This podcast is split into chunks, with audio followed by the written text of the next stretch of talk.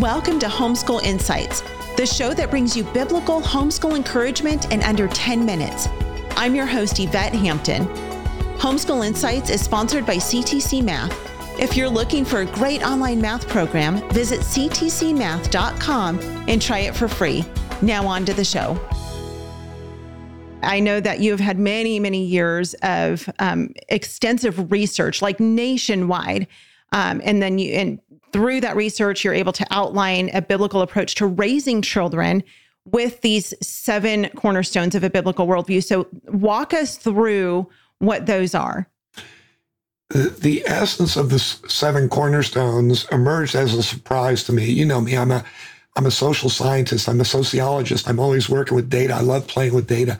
And really, really late one night or early one morning, I guess, uh, I, I, am always looking for what are ways to make it easier for people to understand and pursue a biblical worldview.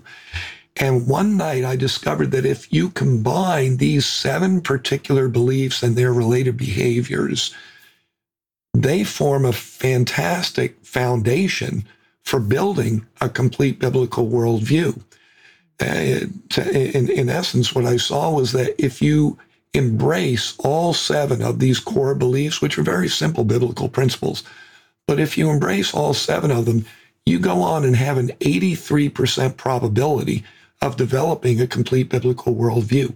Wow. If you don't embrace all seven of them, you've only got a 2% probability of developing a biblical worldview.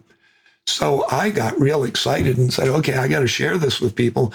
And then when I wrote them down and looked at them, I thought, oh my gosh, the first reaction people are going to have is to laugh and say, are you kidding?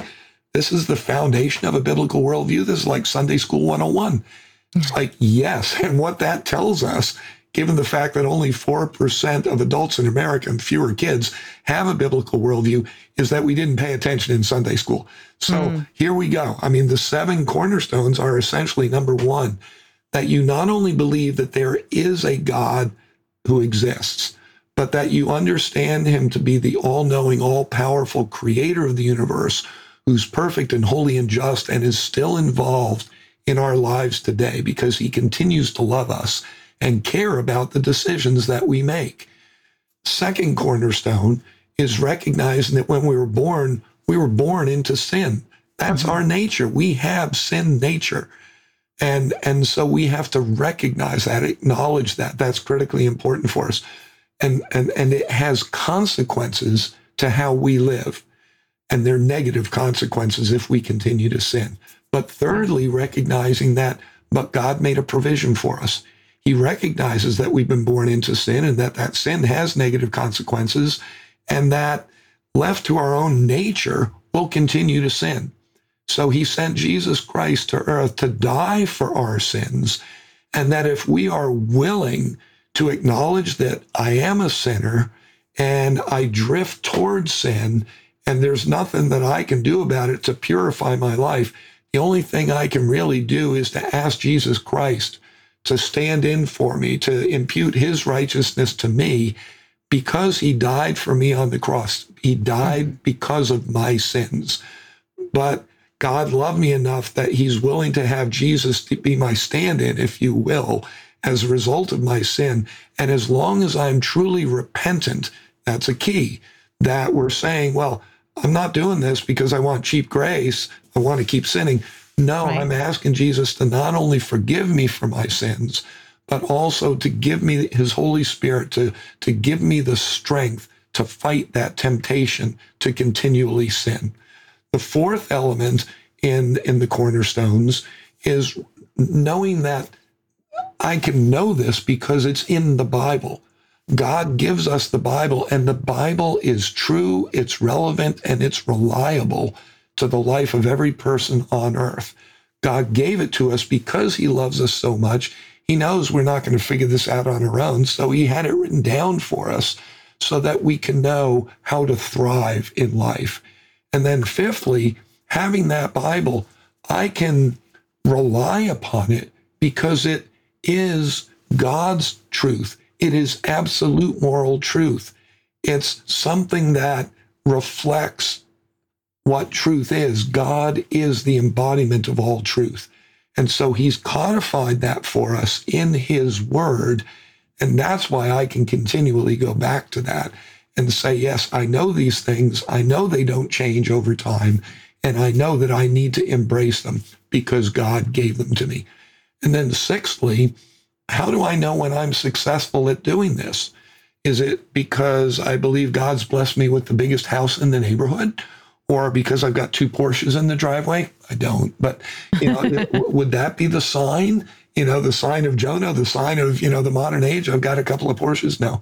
You know, what is it? Well, it's that I'm being consistently obedient to God. Mm. When I do that, that's what success is. Success has nothing to do with money, has nothing to do with fame, has nothing to do with possessions, has nothing to do with college degrees. It has everything to do with my total commitment to doing everything I can to obey God.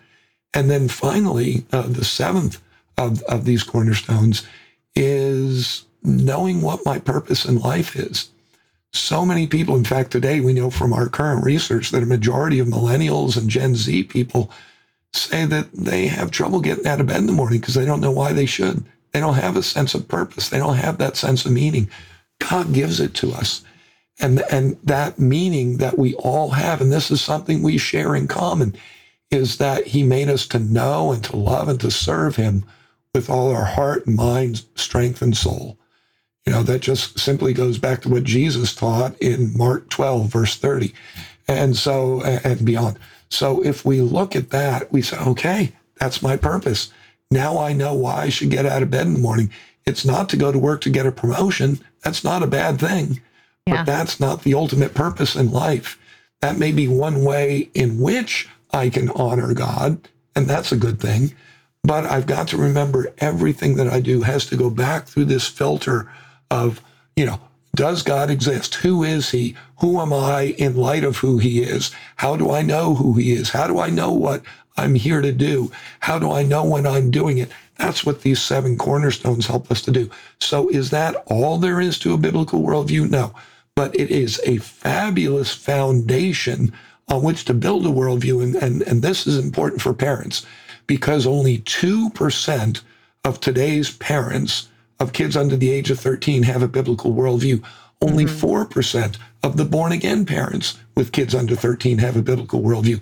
And you can't give what you don't have. Thanks for joining us for Homeschool Insights. For more great homeschool inspiration and resources, listen to the Schoolhouse Rocked podcast every Monday, Wednesday, and Thursday. And be sure to watch the film Schoolhouse Rocked The Homeschool Revolution.